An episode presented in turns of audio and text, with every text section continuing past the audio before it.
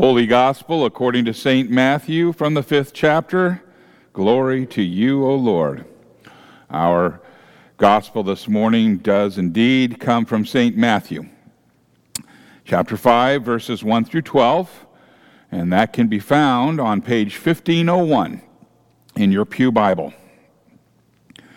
Matthew records Now, when Jesus saw the crowd, he went up on a mountainside and he sat down.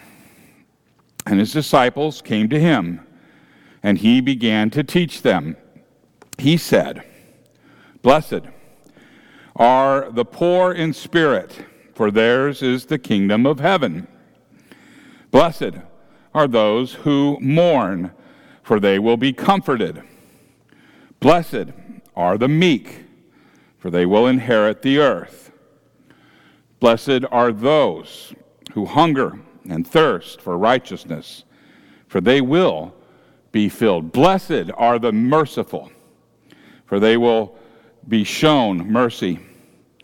Blessed are the pure in heart, for they will seek God. Blessed are the peacemakers, for they will be called children of God.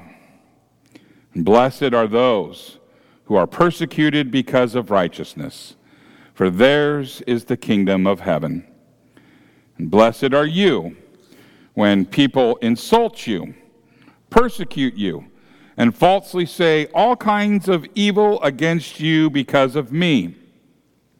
Rejoice and be glad, because great is your reward in heaven for in the same way they persecuted the prophets who were before you.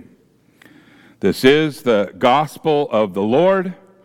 Praise to you, O Christ. You may be seated.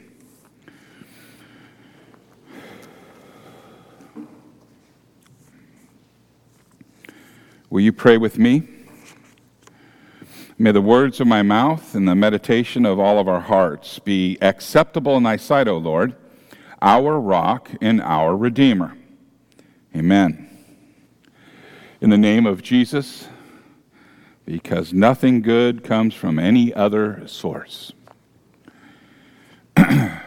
you will agree that there are many biblical texts that we have heard so often that it is very tempting to sort of go through them on autopilot. Yeah, I know this one. And then just kind of go off somewhere in our minds.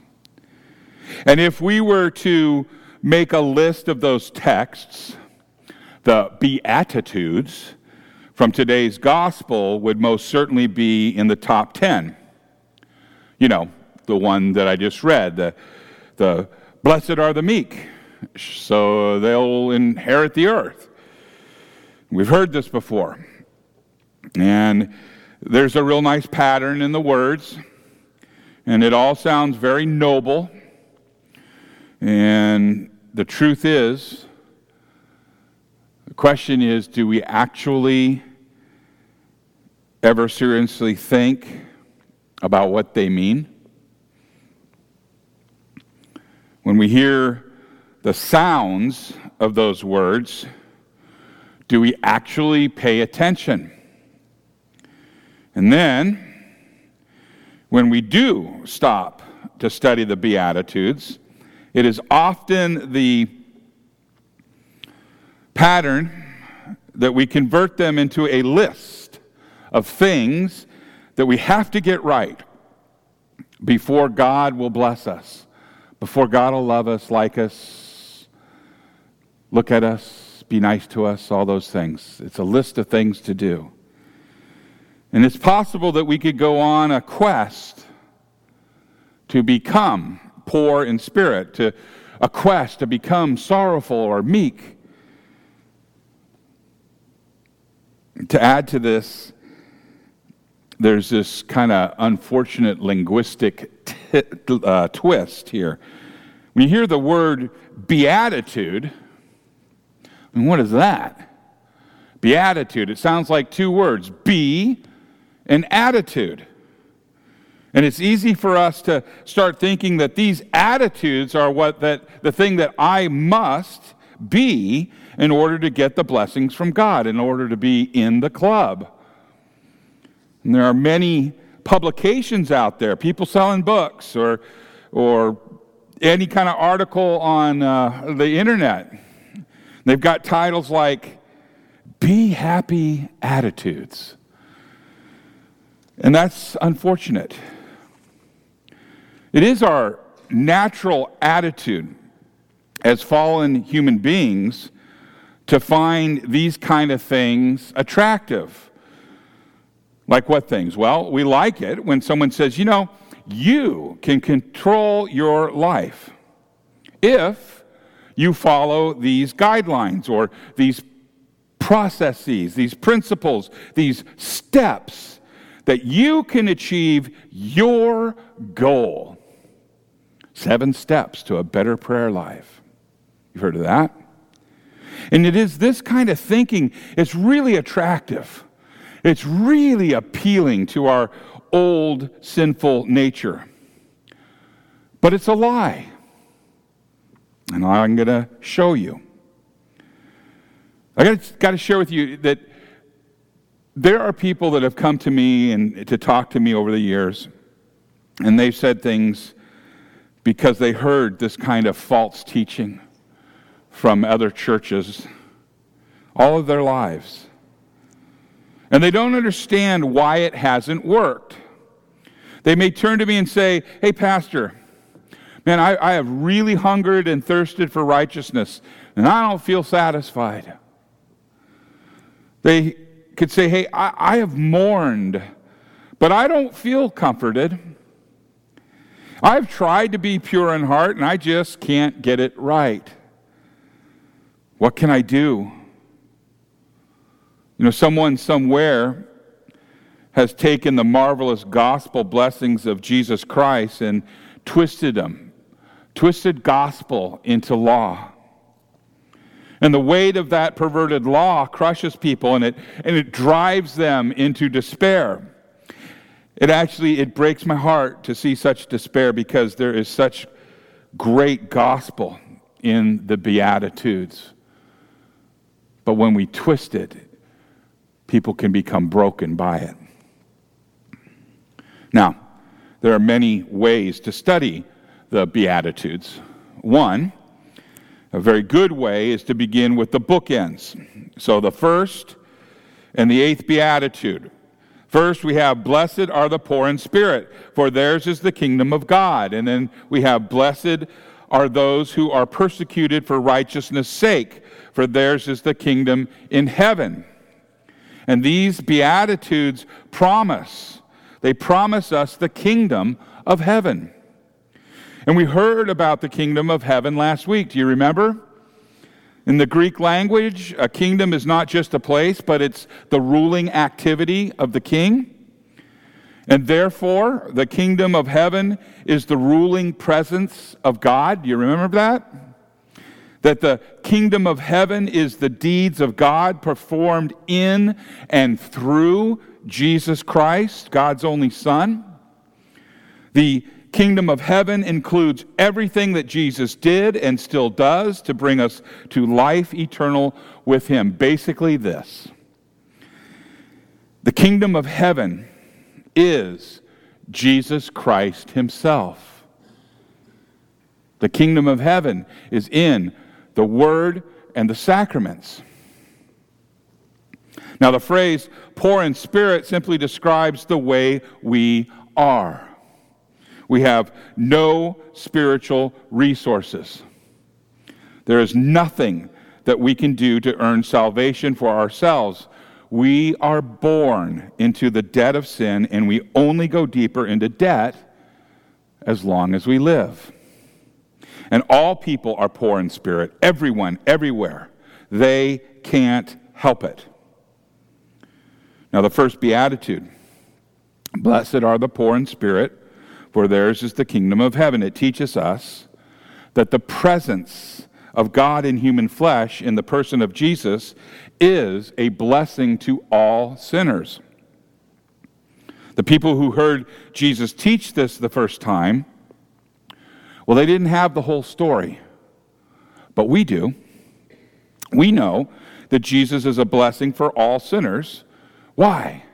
Well, because he took the sin of debt of the world to the cross, and there he paid it all. We, who were deep in debt of sin, are now rich in Jesus Christ, for the kingdom of heaven is near. Our wealth in Christ was made sure when Jesus rose from the dead. The beatitude, blessed are the poor in spirit, for theirs is the kingdom of heaven, means this that sinners are blessed because Jesus has earned salvation for them. Now, the bookend of the eighth beatitude also describes the way we are.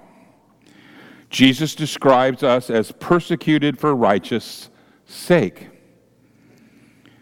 Now, the righteousness in this phrase is not our good deeds. Instead, it is the righteousness of Christ that he earned for us with his perfect life and his innocent suffering and death. Now, the world hates Jesus, and so it hates those who have his righteousness. And as a result, the world persecutes those who believe. And when this happens, when this happens, Jesus promises us his blessings. The one who reigns in heaven already belongs to believers in such difficult times. Now, the persecution of the church is part of the now, but the not yet of the Christian faith. The present reign of Christ in this world is a hidden reality. What does that mean? Well, it means he rules not from power, but from the apparent weakness of the cross. That he shows his true power only to those who believe in him.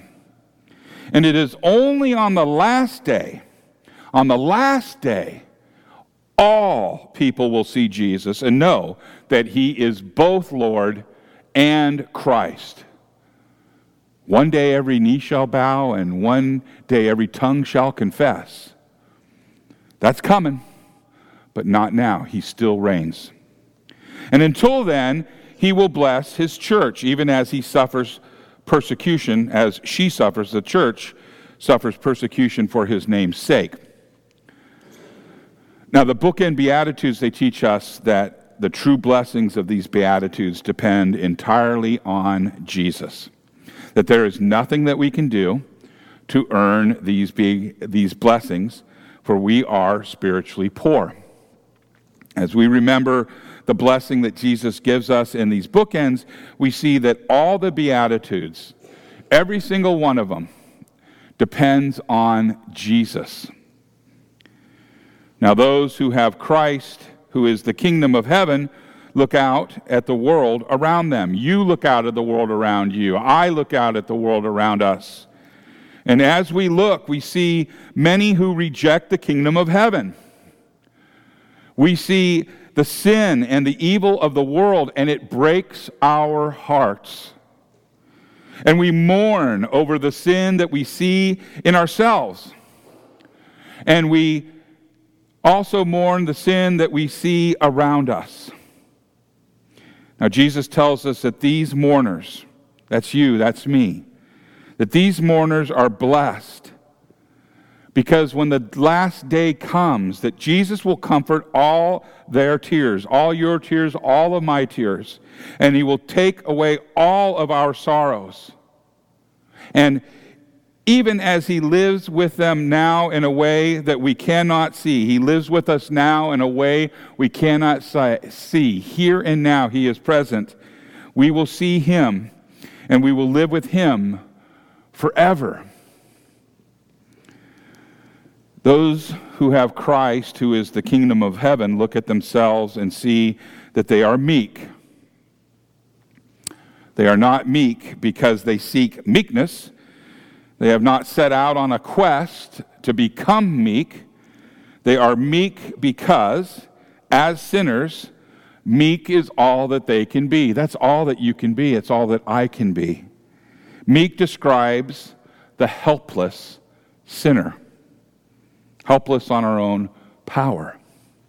Now, even so, because of the work that Jesus has done for us on the cross, we will rule with Jesus on a new earth, the earth that replaces this sinful world on the last day.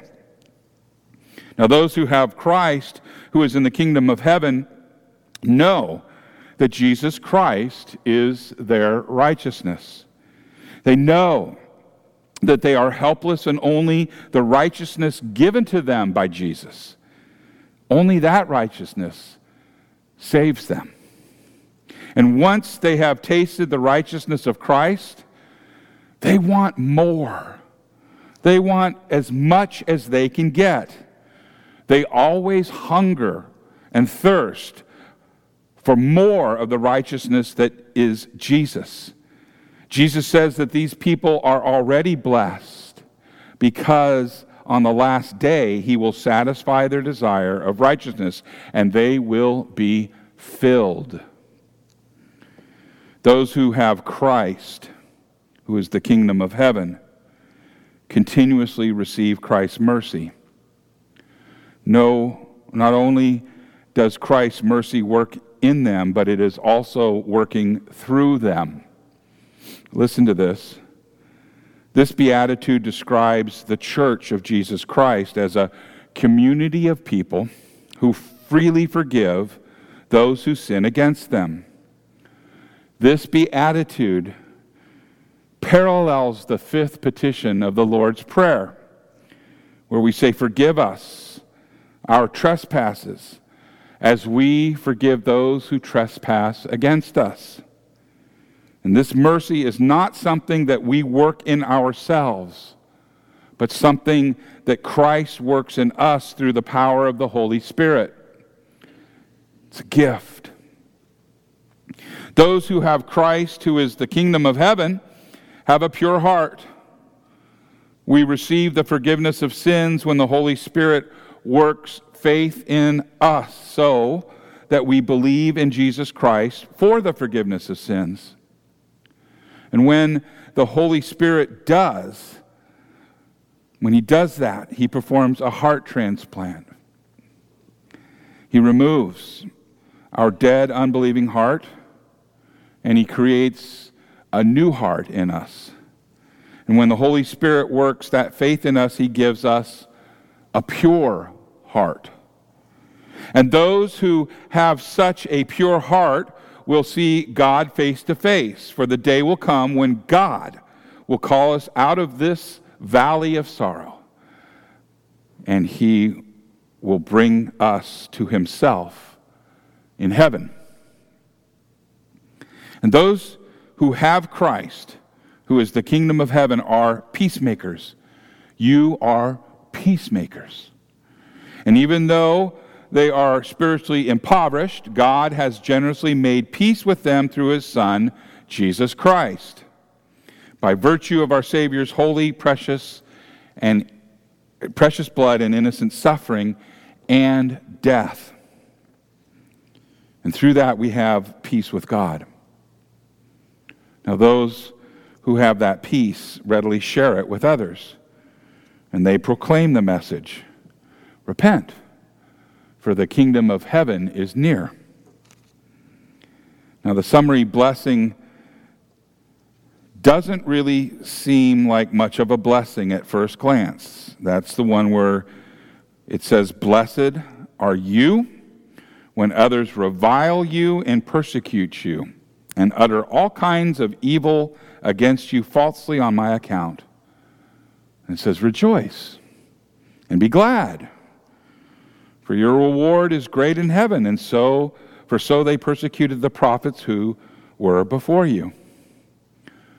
You know, no one, no one enjoys being an outcast, but how else can we expect a sinful world to treat those whose sins have been forgiven.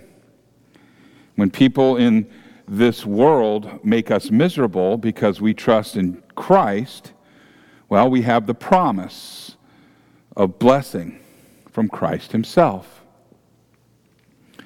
Now, it's not our job. It's not our job to earn the blessings of the Beatitudes. Instead, Jesus has taken it on himself to give us these blessings in his love. And in order to give us his gifts, he endured our punishment and he carried our shame. And these blessings come to us by God's grace. And not anything, not one thing that we do in ourselves. Now, the world, in its wisdom, would look at these Beatitudes and say, These are symptoms. They're the symptoms of those who have that disease known as Christianity. And those who know, all of you, those who know that they are poor in spirit, look at these Beatitudes and see the signs of Jesus Christ and his church and they see the gifts God has already given us. And they rejoice and are glad, for their reward is great in heaven. In the name of Jesus, amen.